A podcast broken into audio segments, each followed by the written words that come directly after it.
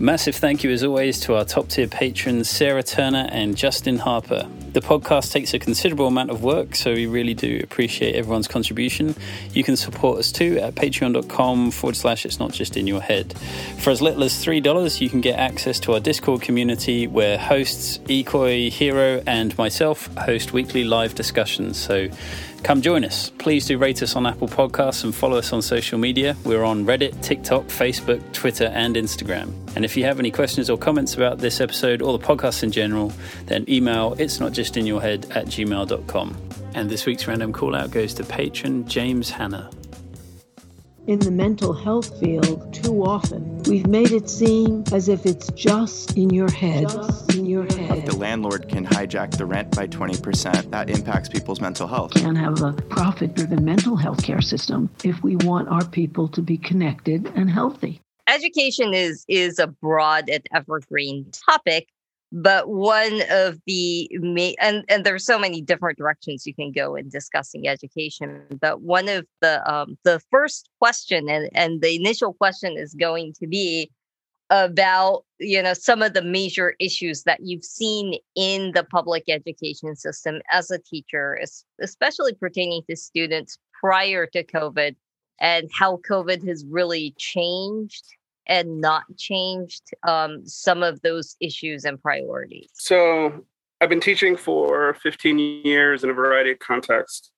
Um, started off in public school, taught and um, taught at uh, international private school for a long time. I've also taught teachers, um, and I'm back in public school. And now I am a department head of an online program the concerns are multiple fold. And, and the thing is, when you start with a big question like that, um, you have tendencies and then systemic overcorrections. So, for example, when I started teaching, we were standardized testing 11th graders nine times per year, in addition to any tests they might take on their own to get into college. Um, the test was used to evaluate their current 11th grade teachers, even though the test began in September in some cases, meaning that, wow. uh, yeah, meaning yeah. that the teacher had no effect on the on the outcome. Mm. Um, I left teaching public school education in the end of the Great Recession first time because a variety of reasons. One, I was about to be laid off. Two, um, asked to do things that I cannot legally get into that were unethical in my first job involving um, forcing kids in situations that would make AYP stats better. And for those of you who don't know what that is, that was the annual yearly progress requirement, which had had many, many um, weird sub demographic things ostensibly designed to help children of color, um, but were actually pretty highly punitive. Um, was this in, in Utah or was this, in Georgia? In oh, okay. So it's also hard to generalize about the American education system because it is extremely federalized. And I think the extent of that is often not understood by people talking about it in the news. While federal education policy was why there were like race to the top under Obama or No Child Left Behind, under uh, George W. Bush. Um, itself, I mean, the ironies of all this is hilarious. Um, to get into the, the the history of this, No Child Left Behind was based off of a British Labour Party reform in the 1990s, attempted in Texas, that utterly failed by the time it was attempted in Texas um, nationalized. Then, as a response to that, the Common Core were developed by a consortium of mostly Republican governors as a concession to the Republican governors when he froze the annual yearly progress um, requirements of No Child Left Behind, which were eventually supposed to hit 100%, meaning that every school in the country would it be federally defunded? That was sort of the backdoor time bomb in No Child Left Behind. Obama froze that, adopted the Common Core and then his Race to the Top policy, which also encouraged charterization even further. God. Uh, so the testing regime was frozen for a little while, but at this point, when that freeze happens, you've already lost about 25 to 30% of the workforce from the layoffs during the Great Recession due to the cuts made to education but only to educational staffing at the teaching level. There's actually a counter trend that begins at this time. Uh, it really starts in about 2002, which the exponential expansion of administration and consulting firms, which were often federally required, just like you see in, in higher ed, actually, except that this is all hidden and it's totally hidden from public view. Uh, the stat that I like to point out is that in the last 15 years, the cost of educating a student on average across the country has almost tripled in some places, and it's definitely double on national average. The actual pay going to teachers, however, has has gone down as a percentage of that spending. Um, but 92% of all educational expenses are in staff. That meant that people weren't looking at what this was actually being spent on. So you had this exponential growth of administration staff, and not at the site level, but at the school board level. Um, more and more compliance officers, more and more teacher trainers, et cetera. And I'll go into how COVID really exposed a lot of this later, but this has actually been a net um, energy suck um, and money suck in the education system that similar follows similar patterns to what you see in healthcare and in higher ed. Um, I left in 2010 to work uh, at a university in South Korea and teach teachers. I had started my career as an adjunct professor, uh, probably one of the few people who initially went into education for the money. Um, which, you know, a funny statement, yeah. but it does pay a lot better than being an adjunct professor. That's true. Yeah, that's true. it is true. It pays like four times actually right. on average. Um, but the hours are insane. Uh, another thing that happened during this time period for me is uh, I uh, w- during the Great Recession, my then ex-wife was laid off, and I was working many extra jobs. I was uh, back to being an adjunct professional on top of that, et cetera, and so forth, and was pretty much constantly dealing with with debt. Um, so I left the country to be a to be an educational mercenary um, and teach elites and uh, mm-hmm. assuage my conscience by teaching the very very poor in the developing world at, at, on the weekends. The situation, however, got worse in public education. So around 2012, they started noticing that even high paying states were having trouble attracting enough teachers. Mm-hmm. In states like California, the, the education system had sort of collapsed during NCLB. Um, and, and, and California is still unique in how hostile it is for outsiders to be able to there. Um, what do you mean by outsiders? They do not recognize any state's licensure. Oh. Oh. So unless you're nationally certified, which is almost impossible to get, um, you can't just transfer to California. You have to go through the licensure process in California. Um, for certain fields in particular, um, one of the biggest ones is social studies, where there's not a lot of need uh, in staff even now. But the tests in California pretty much require you to go to a California school to be able to pass because what's on those tests are idiosyncratic. Oh wow, I didn't know that. I know that, you know, social services like social work and counseling is like a state by state licensure, but I did not know that that was the case with teaching in California. Teaching, yeah, teaching is a state by state licensure in every state in the country. It is legally a um, with the exception of things that fall under constitutional rulings like Brown v. Board of Education and the Civil Rights mm-hmm. Act, uh, and I can get into the ironies of the Civil Rights Act later. Uh, education is totally state regulated. It is not. It is not actually a federal issue constitutionally, as decided by the Supreme Court, except in so much as when it violates uh, certain groups' rights um, under discriminatory practices under strict scrutiny. Uh, to get into the legal thing about that. So there are a lot of trends happen though uh, you see the rapid charterization of schools. Charter schools, uh, a lot of the stuff you hear from from a lot of the liberal state teachers union 10 years ago wasn't entirely true. Like they didn't accept sped children. That's not true at all. Charter schools are under the same regulations for that. They're often what not. Is, what is specific? Sped is special, special education, edu- right? Yes. If I speak okay. in ed uh, lingo, just stop me. Um, we're Okay. like the military and uh, healthcare, and that we have our own uh, acronym system that no one else understands. Right. And what what does fall into the SPED category now? Well, that's that's again regulated by the state. Um, Okay, so it's it changes by state. There's no like one standard for SPED. no, there's not one standard for SPED, but there is one standard for SPED compliance under the IDEA legislation from 2001.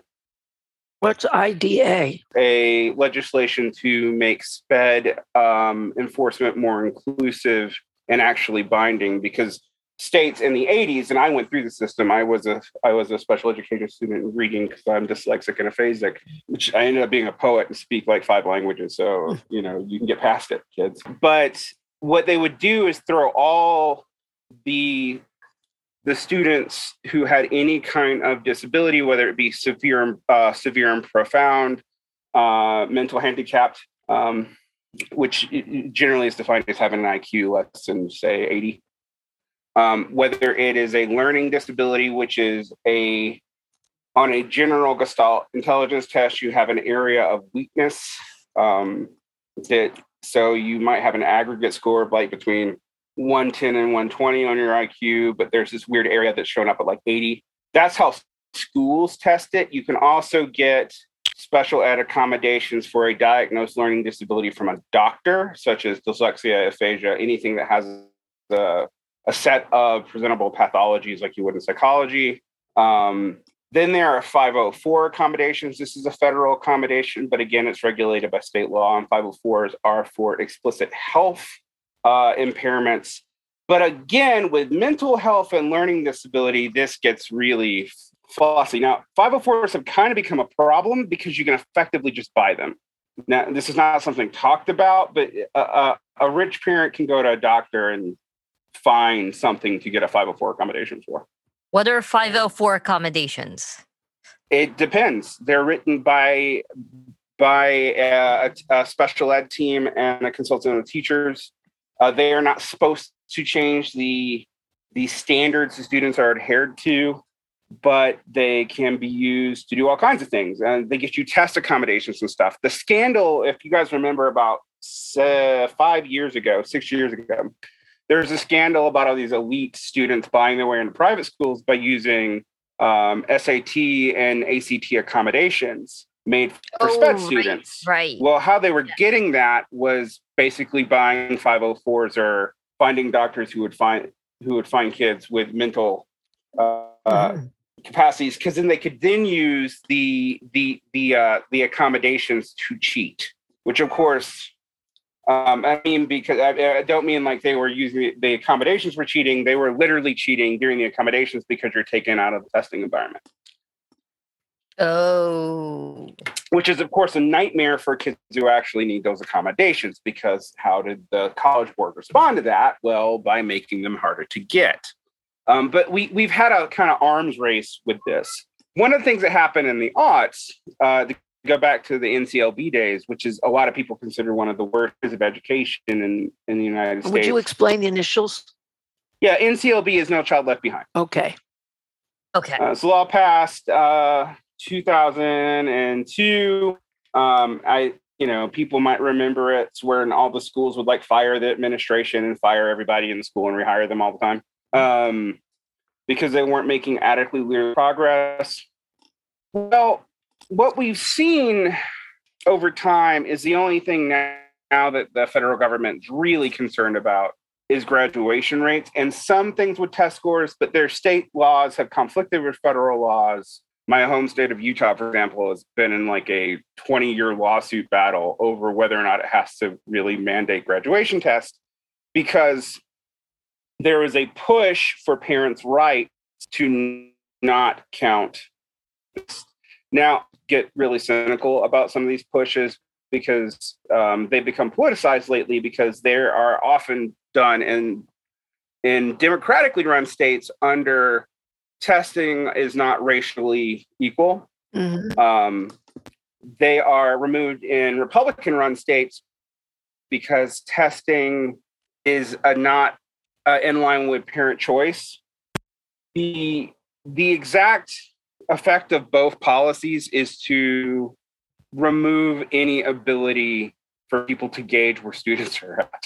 Um, because, it, and, and this is not secret, um, on the assessments given for general literacy in fourth and eighth grade, um, for the first time since we had complete compulsory schooling in the United States in 1962, uh, which was when you can consider the public schooling um, initiative completed in the US. Uh, so everybody gets free high school and everybody gets to go. And that, that, I don't think people realize how late that actually is. 1972 is when you generally consider that full compliance with everybody having equal access to to secondary education is completed. Wow. Wow. Yes, most people were able to go to high school if they were in developed areas, but like rural areas, black communities, etc., segregated schooling, there was a lot of things that led to very low um, attendance um, to higher ed. I mean, and and not just higher ed, but also secondary ed. Mm-hmm. Um, uh, that that project was more or less completed by 1972. Literacy rates in the United States have been pretty much stagnant from 1972 to 2015. Really? Yeah. I thought they'd gone down. No, they go down in 2015. The the issue that you have comparing prior to that is when you look at literacy tests, even say when the military, they were only testing the high like fairly highly educated people. They weren't testing the general population because they weren't in school. Mm-hmm. And if they didn't go into the military, they were never given a test in the first place. So we don't really have good stats for general literacy before the 70s, which is also something people don't realize. But you started seeing literacy rates declining in 2015. Mm-hmm. Now, when I say literacy rates, average, for example, average uh, competent literacy has actually gone down for the literate since, say, the beginning of the 20th century but more people have been able to read. So it's hard to know. I mean, it's basically like, well, a lot more people are now reading at a functional level where they weren't reading at all before, and the people who were literate were a lot more literate. That's that reverse. You started seeing a reverse in 2015. No one really knows why, actually. Um, another thing that happened is in intelligence testing since about, I think, the 1950s, there's been something called the Flynn effect. The Flynn effect is in the in the developed world, every 15 year cohort of students who was given a IQ test saw a 5 to 10 point increase in average net aggregate IQ, which was actually a good response to say like uh, intelligence racialists who'd be like, well, that's all genetic. Well, I'm like, why is it going up every generation and a half? I mean, every half generation, actually. So, um, that stopped in 2001 in Britain, and I think stopped in 2010 in the United States. Now, there's a, a bunch of theories as to why it stopped. Um, uh, some people tie it to the fact that general nutrition has somewhat declined, uh, or at least stopped making gains. Mm-hmm. Um, some attribute it to um, the decline in executive function that has come about with the influence of screens. Some attribute it, which, by the way, it is true that the, the refresh rate on screens is tied to executive function decline. For those who don't know, that is a common parlance. It's harder to self regulate, be self disciplined the more you look at a refreshing blue screen. And that's not just true for your phone or the internet, it's also true for television.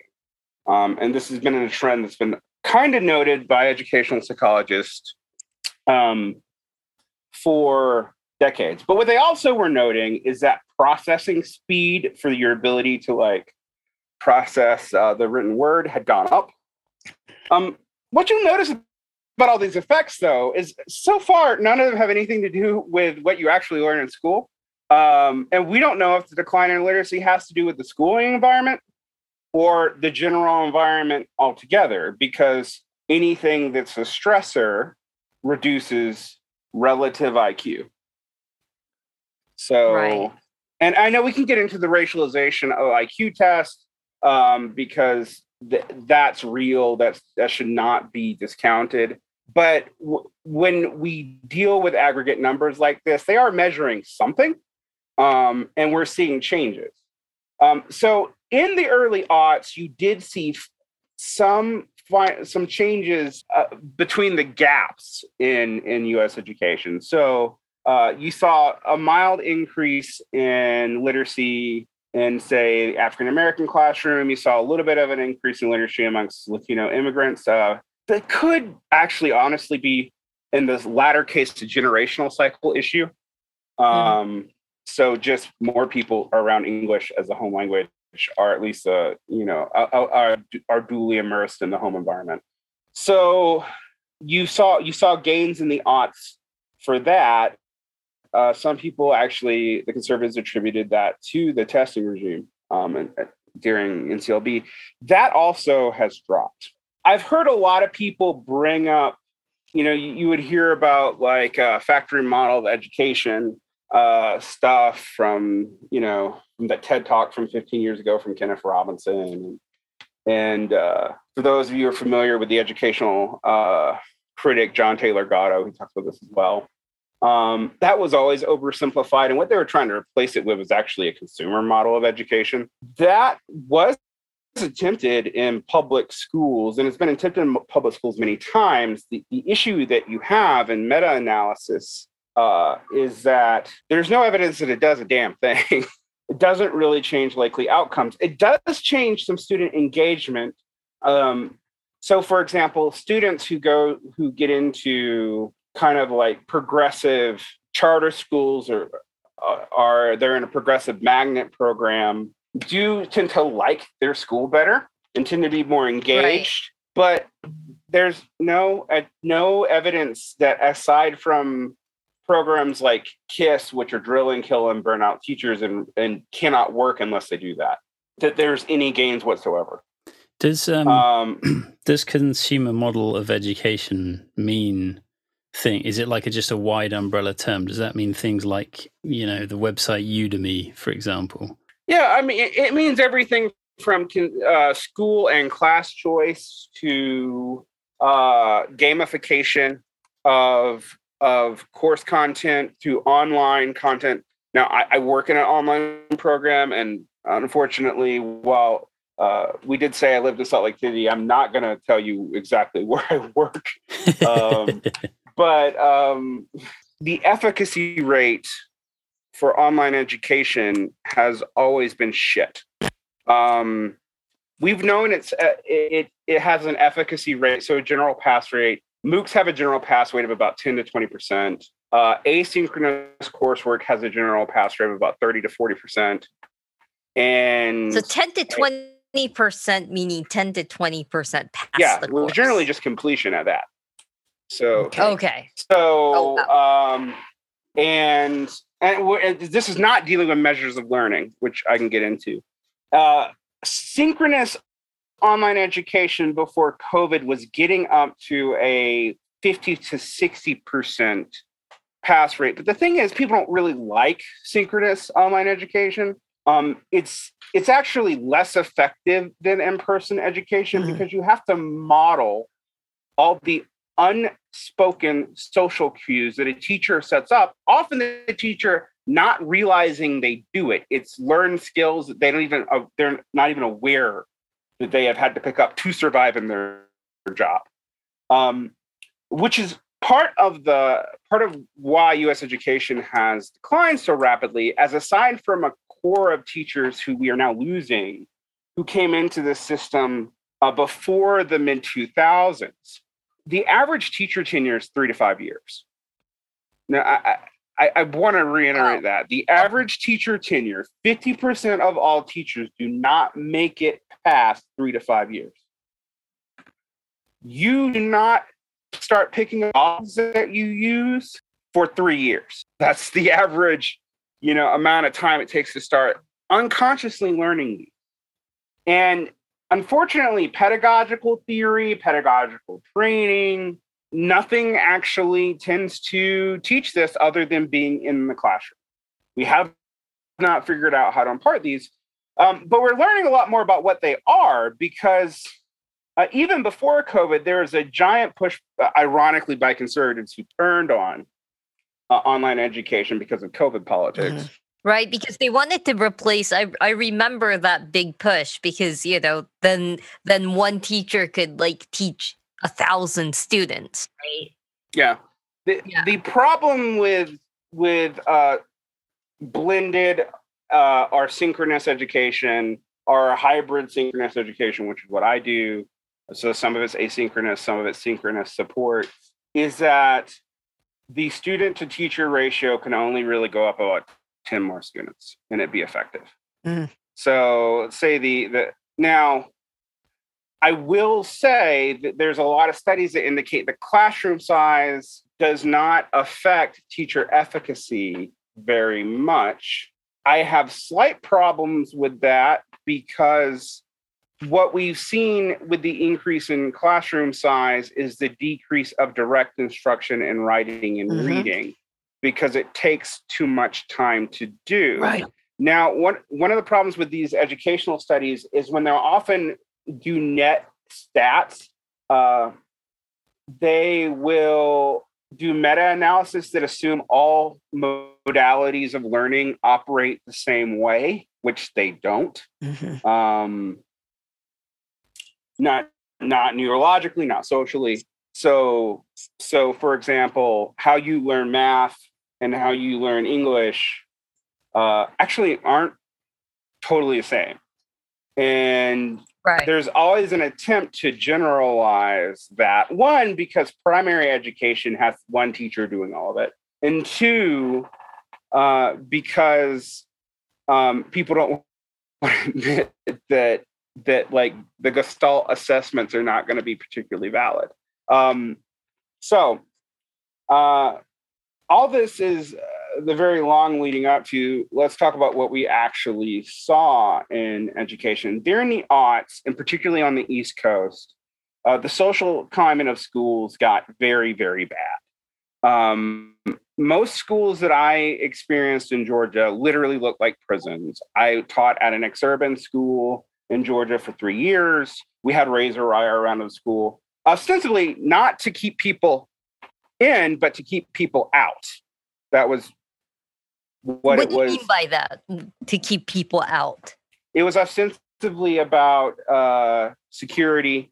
The security push actually predates Columbine, and this is unfortunately lost in uh, the way we talk about the security concerns of schools. Columbine made the security concerns of schools no longer just for schools of color. Mm. Um, Right, right. That was, and yeah. um, I, I still, ev- even with Uvalde and, and everything else, will say that some of the panic about security in schools is a panic.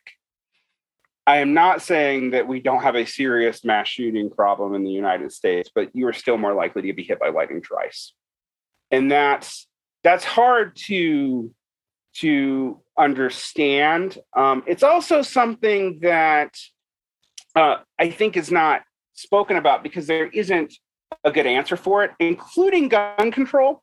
Um, Right. Because, uh, and I, I'm not saying this to be to be controversial, um, but one of the lowest periods of school shootings was actually a time period in which we did have gun clubs in schools. Right. Had, so Right. That's I, a true I, I remember them in the 80s. Yeah, I think. they I think were a thing like from the the- year end. the 1920s to the 1980s, there were still gun clubs in schools. Um, uh, the however, the the no tolerance stuff and all this, this came actually out of gang scares. Right. The zero tolerance. Yeah. And Um, the and and also the drug war, but Yeah, know, yeah, the- yeah. uh, yeah, I mean, all that's totally true. Um, and put it in, in perspective, I think uh, until recently, the highest period of gun violence in schools was actually the late 1980s, and it was in general gang related. Although even that threat was greatly overstated at the time. Um, Although we have when- had 127 school shootings thus far this year, and the year is only about half over. You know, I, I was about to say the last two years actually are we're back down to to 80 levels.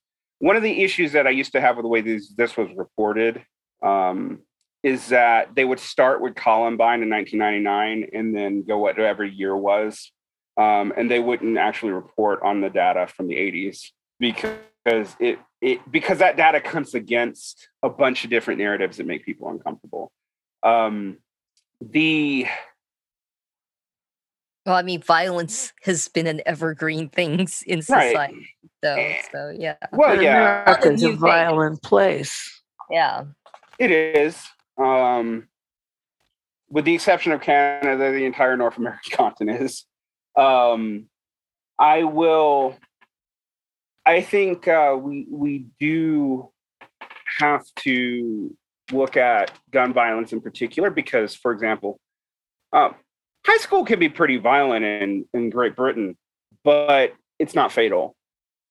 Um, and and that's a pretty significant yes. difference. Um, uh, so, you know, I, I am not actually anti-gun control when I bring this stuff up, but I do get somewhat frustrated with people uh, with both sides. I, I, you know, I currently live in a state, and this is a true fact, and this blows my mind, um, where when I was in person, I could carry a gun on campus because I myself have a concealed carry permit, even though I don't uh, carry a weapon. I don't keep a weapon, but uh, I have one. And uh, I could have carried a gun on campus as a teacher legally with in my job, and no one said no one say a word about it. But I cannot break up a fight. Now it's a good thing uh, that I can't break up a fight. I used to be required to break up fights in Georgia, and we were just indemnified. We weren't properly trained in how to do it, and more than a little bit, kids got hurt.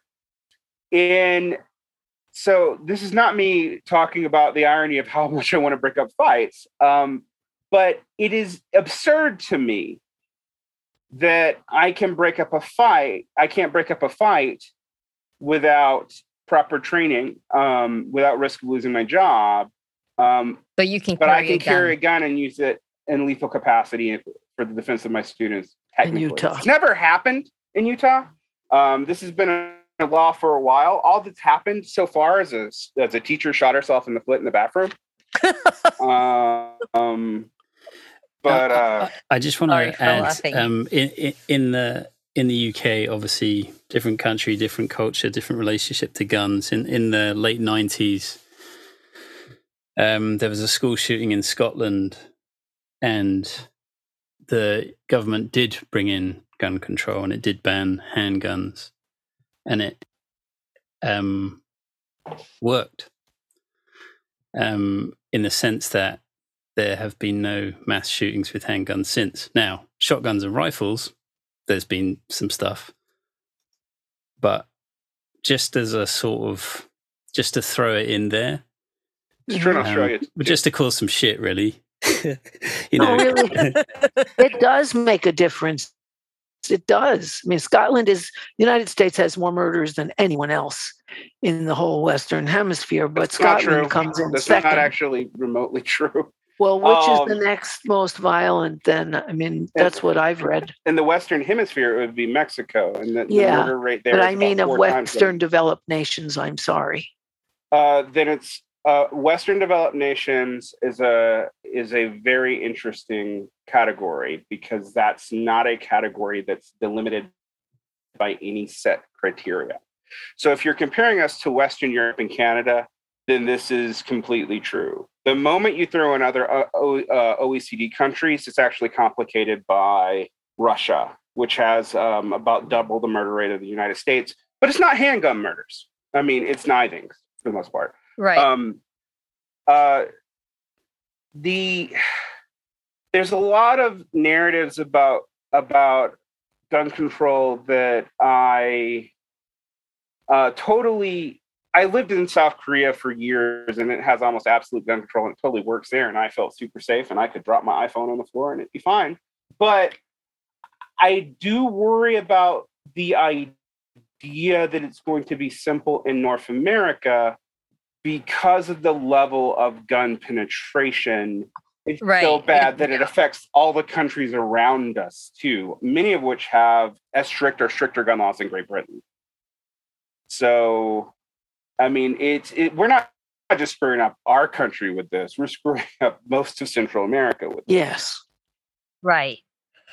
Right. Um, I would I would also say that uh, the other thing that Europe has going for it is a welfare state. Yes. Um, Right. as, as much as it's declining. no, less um, desperate people. Exactly. has. Right. And so, I mean, I I would I would include gun control. You know, in my ideal world, gun control is part of a sweeping series of reforms just to make us look like anemic social democracy in Europe. Mhm. um you know so uh so when I, when I say these things i'm not saying this as an opponent of gun control i am saying it though as an opponent of simple shit like banning ar-15s um uh and which I, i'm i'm not opposed to but i don't think it's actually going to change that much nor nor am i uh I, I actually, other than a other than an outright handgun ban, which I literally can't imagine being allowed by the courts in this country, much less popular opinion.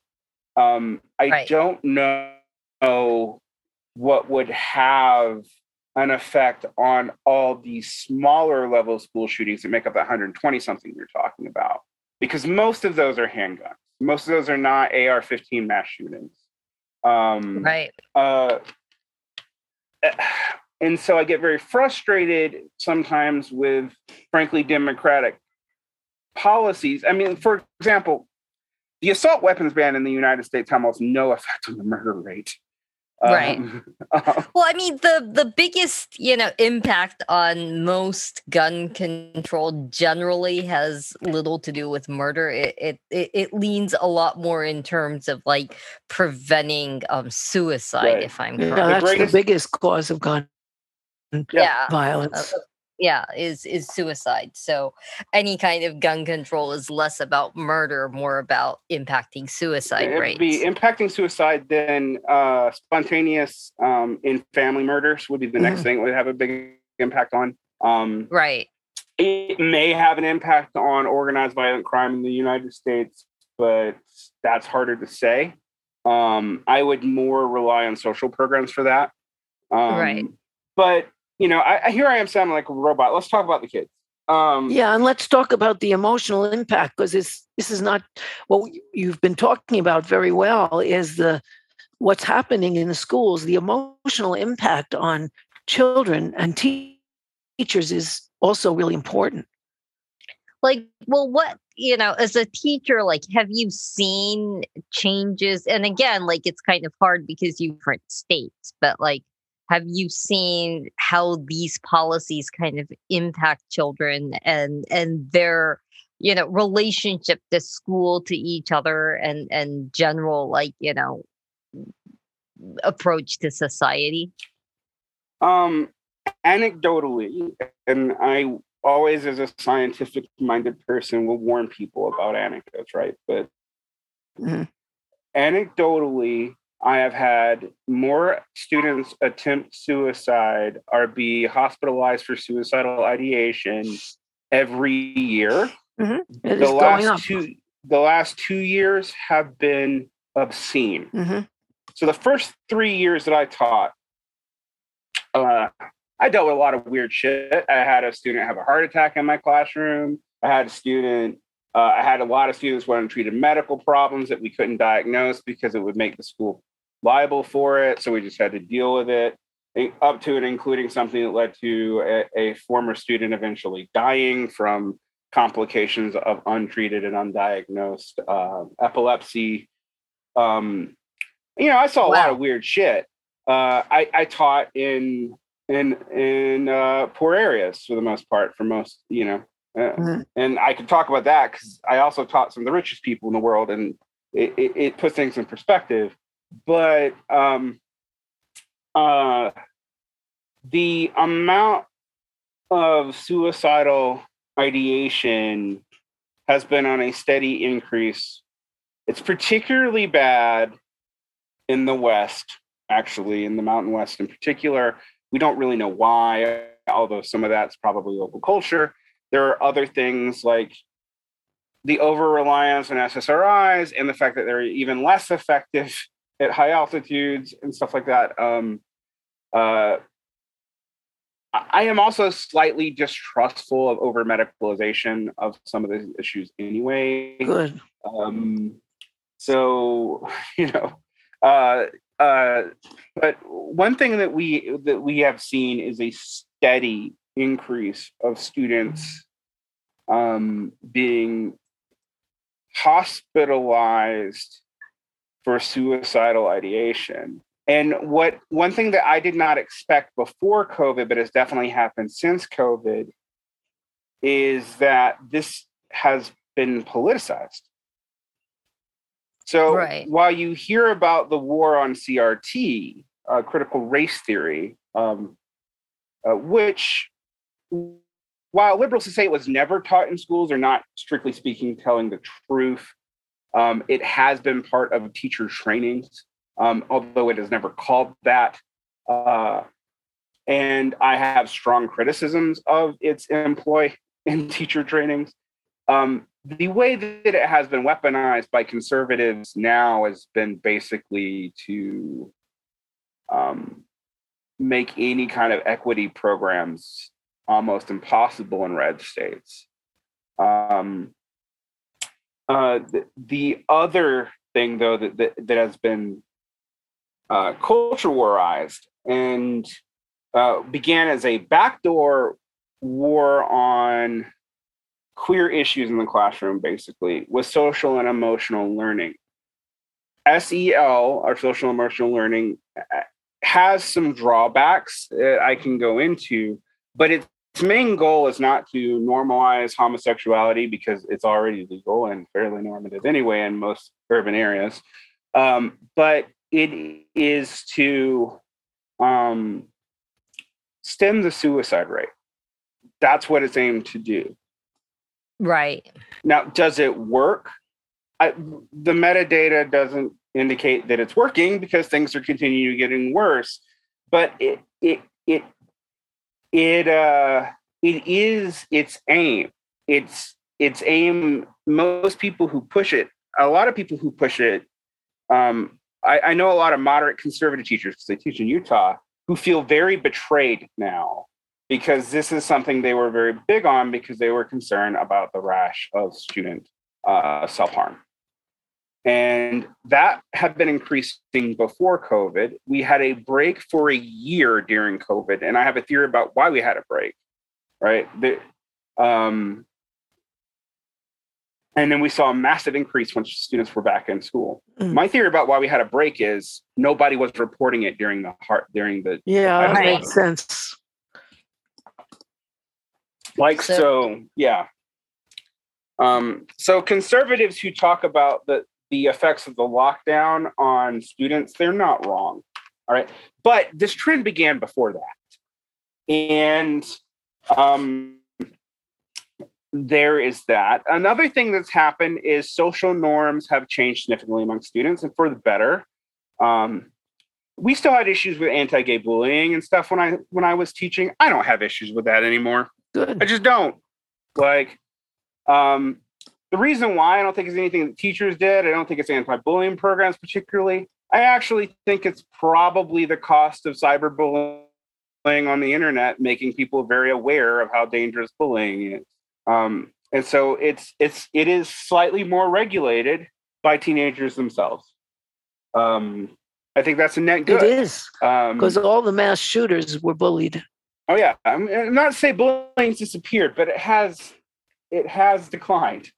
Um, uh, Do you think it's kind of like, you know, declined as a diffuse thing, but gotten more concentrated in some ways? Or do you think it, you know, I think cyberbullying makes it worse anyway because it doesn't cut off, and Mhm. so when it happens, it's more intense.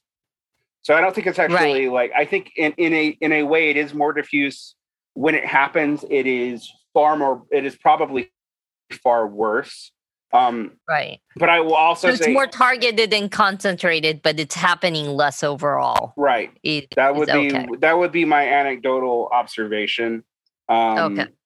uh, schools take it more seriously now too. I will say that. Um, also, like I said, there's been a turn against standardized testing in both conservative mm. and liberal states.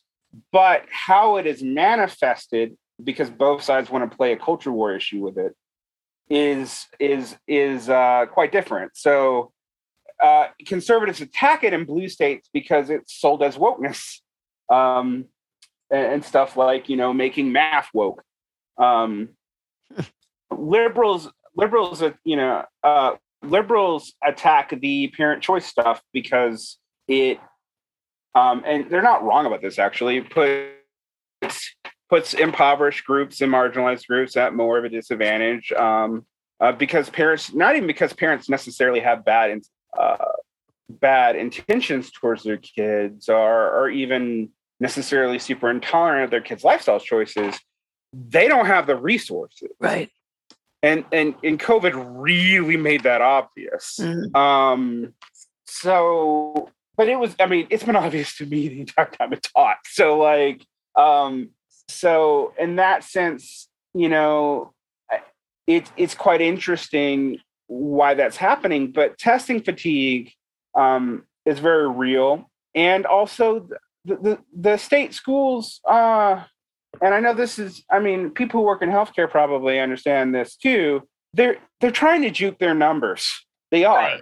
So right. getting rid of the tests make it easier to juke the numbers. The easiest number to juke is is graduation and and teacher grades. Grade inflation has been rampant. Now, I'm kind of against grading in general, but if you're going teachers think that grade inflation, and I have talked to teachers about this, helps disadvantaged students.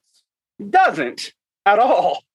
Because what we start relying for for disadvantaged students to get uh, certain uh, post-secondary options, work trainings, etc., become social capital, which still favors the well-off. And unfortunately, this is pretty well documented what's happening in colleges. So we haven't, outside of uh, a very few elite colleges, we're not seeing a whole lot more poor people going into colleges without the test. What's happening now is no one can tell a child how they can even get into a university. The other thing that's happening, and this is actually what bothers me because, you know, if I had my way, the university system would be imploded and rebuilt from scratch. But that, that's a that's a kind of a different conversation. But um, but the other thing that's happening right now is that it's very hard for students to even have any idea how they're being adjudicated because no one in the system really knows. Uh, and and what we see at universities, for example, is an increase of people of color, uh, increase of uh, very far down in so extreme poverty scholarships, et cetera, at elite private universities. But that uh, the people of color uh, that go, particular, uh, go to these schools are more likely to be, frankly, immigrants and not poor immigrants. Right. Um, and uh, people from uh, the you know so the average black student in a university is actually richer than the average white student, which is itself proof of systemic racism because it's taking more for them to get in. But it's leading to this very uh, misleading picture that somehow that the that like a bunch of disadvantaged populations are getting into universities at large numbers.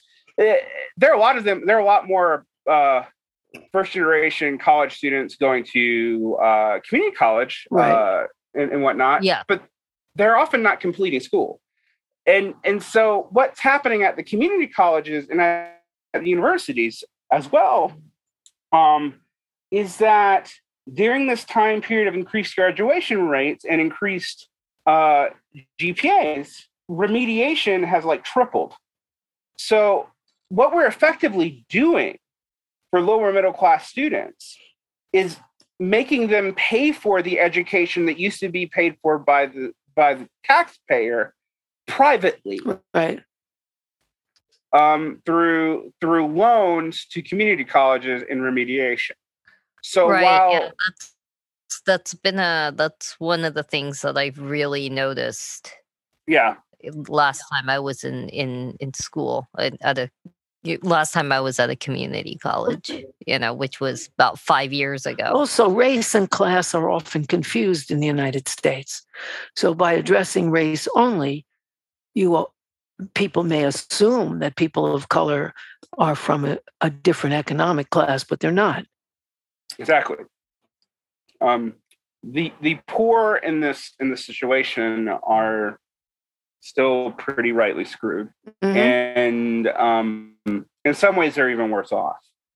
Um, one telling stat, for example, is uh, and this was sold as progressive, which, which made me laugh. But Biden's plan, which I don't think he's going to do now, actually, for reasons I can get into, is to just use his executive power, which he almost certainly has, to forgive ten thousand dollars worth of loans. Mm-hmm. Is that a whole lot of students who were in community college who didn't complete anything above an associate's degree or didn't complete anything at all would have their debt discharged with just 10K. But that also indicates, if anyone knows the cost of college, that a whole lot of people aren't finishing.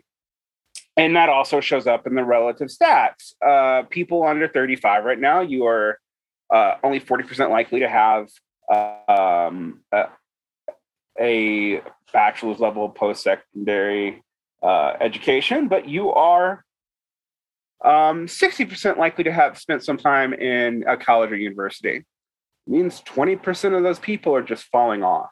Right. Um, with fair amounts of debt. So that's one of the trends too. Kids know this. They they're they're well aware. Kids are not stupid. They know what's happening. It's uh, they also know, for example, that they can't get a job off of secondary vocational training. Like you, like you know, if you go, if you take a sub specialization in auto shop, even in a, a, high school that has a good relationship with the local business community, which that itself should be worrying. But even if that's true, um, that does not get you past any of the auto shop training. It doesn't indicate that you will be li- more likely to get the job even. It, it just kind of doesn't matter. Um, vocational training at the secondary level is more or less universally considered a joke. When did that shift happen? You know because i i, I the mid 1990s yeah that, uh, that was that was going to be my guess. The mid 1990s yeah. um because i mean one of the issues also with like you know sec like kind of secondary vocational education in the united states is is how much they're kind of oversold mm-hmm. yeah you know in terms of like you know it's one of those things where like i went into my you know substance use disorder counseling program knowing that this was a low wage industry but mm-hmm. you know this was something that I thought was a really important um, area of work, but it was uh, it was kind of discouraging or like depressing that it was like you know kind of sold as like you can you know make a profitable career out of this you right. know when there's like no real profitable career. career. outside of like administration to be made in social services in general. That's true for also a lot of uh, the blue collar trades that people sell.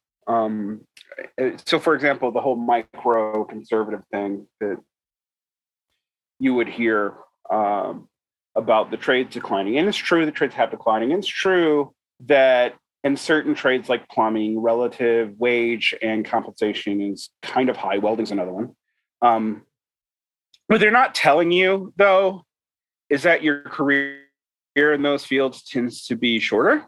Um, and it's highly, highly business cycle tied into. So uh, when the economy goes down, you first lose your job. Right. Um, more over the idea of pushing those programs, just like the idea of pushing STEM, uh, people who have studied this actually it indicates that it's a knowing policy to suppress wage growth by encouraging people to over apply. Yeah, You know, I wanted to ask about an area that does seem statistically to be growing and requiring some vocational training, which is the whole lower level med techs, mm-hmm.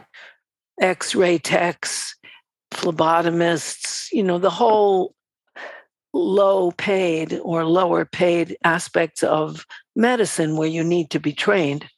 Does that fit the same pattern or not? Um, uh, the, the, there, the actual shortages we've had that I've looked at is, is medical technology. That's a real shortage. Um, I mean, now uh, uh post COVID, we have shortages everywhere. But again, we've we we the people being shopping this actually sort of confuses me. But but before COVID, we had a shortage in, in med tech stuff because it's it's not often pushed uh, we have a shortage, and um, there was, you know, there's the eternal nursing shortage that's existed the entire time I've been alive. Mm-hmm. Um, right. um, which I know plenty of people go into nursing, so that, that's you know, uh, it, uh, the, the, the shortage is not because of a lack of people who uh, don't see it as a way to get into a middle class existence. Um, the other thing is coding, actually, but coding increasingly is decredentialized. Uh, by that is that it, there's a lot of certifications, but no one really needs you to have a bachelor's in computer science anymore. Um, yeah, I kind of think if you see things being decredentialized, there actually is a shortage in it. And uh, if it's not decredentialized, it's not, with the exception of teachers and I am beginning to wonder. And we've seen a lot of backdoor decredentialization, actually. What so, are you referring to particularly? Well, alternative licensure programs, which almost every state has. Mm-hmm. So you still have to have a, a BA, but you don't even have to have anything necessarily in related to what you're teaching.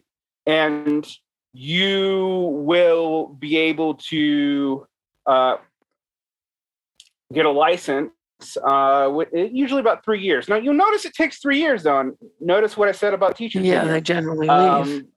They generally leave. You'll also notice um, that in a lot of states that have decent teacher benefits, it takes four years to be vested.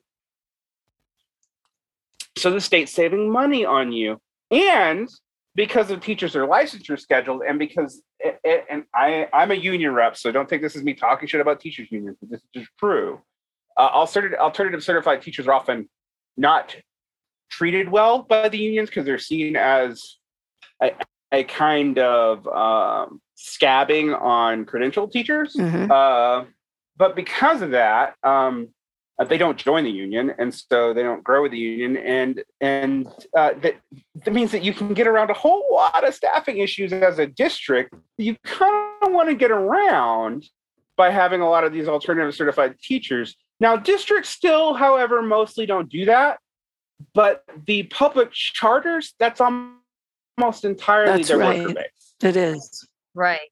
Yeah. Which is one of the reasons I think that they do less well because yeah. they're mainly people who don't intend to stay and don't see it as a career, but as an interim job. I know that that's so from clients I have who have taught at the success academies where Eva Moskowitz makes more than a million dollars and they make truly substandard wages, that mostly they're college graduates from various uh, prestigious or at least expensive universities that feel they're doing good for the poor for a couple of years and have no interest in that career.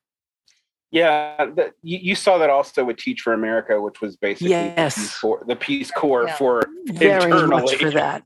That's um, right, very much for that. So, so, it's a way to save money. Yeah, to save money um, and to cheat students out of trained yep. personnel with a commitment to them and to the field. Yep. Um, uh, the Bill Gates Foundation has a lot to answer for for encouraging this shit 20 years ago. Yep. But um, regardless, so so what are we seeing now? Well, the number one meta-analysis study, and this is funny. I finally schools are finally admitting this with administration, so I guess maybe things are getting better on this front. Um, is it teacher relationships? Um, not not friend relationships and uh, unfortunately a lot of young teachers don't understand that this relationship is not a friend relationship. But teacher relationships is the number one predictor uh, along with quality direct instruction delivered in a way that's uh, that students can understand. I don't mean memorization by that. Uh, are the two biggest things that anyone has any control over for student success all right and right. if you have a transient teacher base who has, so I've had on my rosters up to 320 students at a time as a high school teacher. God. There is no way to establish those relationships. Right. That's my pushback on all the people who, who talk about, well, there's no real efficacy to smaller class sizes there isn't that much of an efficacy on on test scores uh, done in the same year of test, but there is a large bit of metadata that indicates that the teacher relationship is super important and that you're diluting that yeah. with massive class sizes. Right. Um, now, teacher relationships is not like there's I can't tell you, for example, anything that's going to make a teacher have a good relationship with all students. There's just there's not actually one thing to do that, and that's part of why I think this is uh was under discussed. It's been known about for about a for oh, I mean it's been common sense forever. Yep. And it's been statistically proven for about 10 years. So um you know it, it, it's uh and, and teacher training and gimmicks that you got at charter schools and the consumer model of education I was talking about none of them address this. And, and, in fact, if anything, and particularly when you talk about online education and what I was getting to earlier, um, and establishing the relationships, it's harder. Mm-hmm. It's harder to do. So, you know, what you know, like for me, I, I, like I said, I work at a, a public school that has an online program that was created for students who want anyone who wanted to opt in, particularly for students who did not feel going going back to school was safe during COVID because of whatever reason. Um, most of them have to do with health vulnerabilities in their family. Um, uh, and I spend a lot of time on the phone calling kids' houses to establish a relationship with them. Like, that's a lot of what I have to do. It is not any less amount of time to do. So, what you've seen is during COVID, this was not attempted by a lot of schools because, frankly, what they were asking teachers to do in a, a lot, lot, of more time. yeah. Yeah. Well, red state, no well, it, yeah, and red states, they're asking pe- people to do this for the last two years uh, mm-hmm. uh, in most districts, on top of being in the classroom with more traumatized kids than ever, mm-hmm. um, with with fairly high class loads and to then just i guess post all their stuff online and post their lectures online which won't pass and call that online education or what they were doing was trying to replicate a, a, an in-person classroom with zoom calls which you can't really do. No. Um, but uh, what is interesting here is that the private schools have not had plummeting accomplishment of their students because no. they do have small classes and they during the pandemic i have a couple of clients who are private school teachers they had groups of two or three and they had home visits and so on so that what you do is you have a greater and greater separation between the haves and have nots in terms of their possibilities and their futures Right. That's that's totally true, and it's totally true within public schools too. And w- one of the things I wanted to talk about that that started changing right before COVID was the return of magnet academies in place in in blue cities, uh, and, and this these are huge in California. Yeah, California is full of mag. My mm-hmm. former high school was turned into a magnet. Right, school. and and like New York has been operating on this principle for a long time too. Um, in fact, uh, this is one of the ironies of the Civil Rights Act. The Civil Rights Act doesn't apply to non-Confederate states. It what? just doesn't. You don't know that? Like the the special compliance terms of like racial demographics and the ability to like sort schools by race and stuff only was in strict scrutiny in Confederate states. So the Confederate states, the southern states, couldn't track schools or whatever in ways that were racially divisive. But New York has highly segregated schools. The most segregated, they say New York Cities are some of the is some of the most segregated schools in the United States. Absolutely, because they use these magnet programs. So you basically have public schools that are acting like private schools and they're sorting. But in California, they got smart. And you've seen this in a lot of the blue cities. They started, they, they removed formal tracking. Now, tracking students or not tracking students. I am philosophically opposed to tracking students, but I know that it just doesn't have much of an effect one way or the other on their on their objective learning success. Um, uh, I think it's just a bad. I, I personally think that it's a bad lesson to send the students that we're we're sorting you in types that you and you're going to make a decision about the trajectory of all your career future by the time you're 12. But um, I can say that the the evidence is that it just doesn't have an effect one way or the other as far as the learning outcomes. I think the psychological outcomes may still be worth mm-hmm. on tracking though. However, so there was all these voluntary IB and AP, so that's International Baccalaureate Advanced Placement academies set up uh, and gifted programs set up in in schools. And what what schools learned is they didn't even have to uh, track for these. That you could just rely on the wealthy parents to advocate for kids, and then the poor parents won't. And so and so what we're what we're actually seeing in a lot of states like California is like elite schools within schools. They still yeah. favor the rich. Yes. Well, also what you see, at least in New York, about which I know more mm. than other states, is that you have schools with wealthy parents who donate about, well, several thousand dollars. It's still cheaper than private school, and therefore have special programs, chess clubs, school orchestra, all sorts of after school activities and dance and so on. And they make sure that those activities are available for their children and not necessarily for other children. And the ma- those are magnet schools that attract wealthy parents who donate so much that the their schools operate more like private schools with specialized opportunities.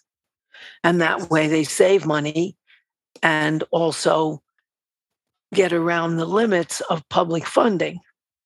So if you have to go to a poor a school in a poor neighborhood and you don't, I have a client who takes her kids an hour and a half every day to their school in a because it's a wealthy school so that they can have a good education. But most parents won't do that. So you have another class divide. So extracurriculars in, in public schools in a lot of red states are not funded. And while there are progressive laws that supposedly help with this, I'll talk about how pernicious some of these progressive court rulings actually are. And uh, progressives here should be in quotation marks. Um, uh, what what generally happens is uh, in most of these sports and extracurricular activities, the there are packet costs. So if a, if a if your daughter wants to be a cheerleader or whatever, um, the packet of all the materials that they need that the school doesn't have taxpayer money to provide um, is uh, several thousand dollars. Mm-hmm. Um, that's true for like football as well. Um, now, kids who get free and reduced lunch in most states will still have access to this, but this is a pernicious ruling. So, for example, in Utah, and I, I, it's probably not as bad in every state, but in Utah, uh, the fee structure has to be posted a year and ahead, regardless of things like inflation, which is wreaking havoc right now. Um, and you cannot raise the fees on any student to cover the poor students, nor is it funded by state money. It has to be funded by school money. Um, yeah. Uh, so what happens to a lot of these schools is even though they technically uh, if you have a high percentage of poor kids, even though you technically have to allow access for them to participate at for free, since it's not funded and the schools don't have the money to fund it, um, it, the, those extracurriculars are just removed. Um, with the exception of things that uh, that occasionally like local businesses or something will really care about and support, like uh, uh, uh, after school sports, which will be subsidized by local business donations. But like that, and you see that across the board. So so you have this really pernicious system where even if you are going to public schools, there it it's classed both between schools, not just because most states. Uh, ironically, Utah is not one of them for reasons that I'll go that that are kind of funny. But most states, uh, property local property tax funds the local school, so they're always going to favor inflated housing.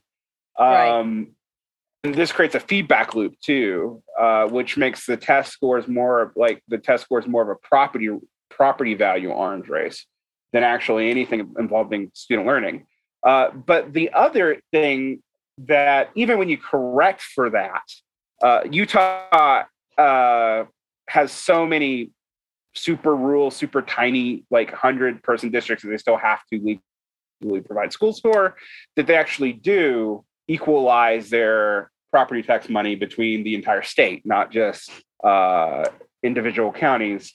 Um, you still have all these other funding streams right. and obligations that favor the rich. So even when you do correct for that terrible structure, which most of the country mm. is under, um, doesn't really fix. No, because the after-school programs cost money. Right, and the uh, the the AP programs effectively cost money to be competitive. And then even things that people are sold as ways out, say sports has often been sold as a way for impoverished kids to get out of their situation and also to not be on the street or whatever. That's that was one of the, the justifications for the United States incorporating school sports at the secondary level, which I, I don't know if people know. It's not super common elsewhere in the world. Right. Um, worked in a bunch of other countries can speak. It's not. Um, uh, it's not unheard of, but but it's it's not the primary means of after of like student I mean, of uh, say teenage right. sport activity.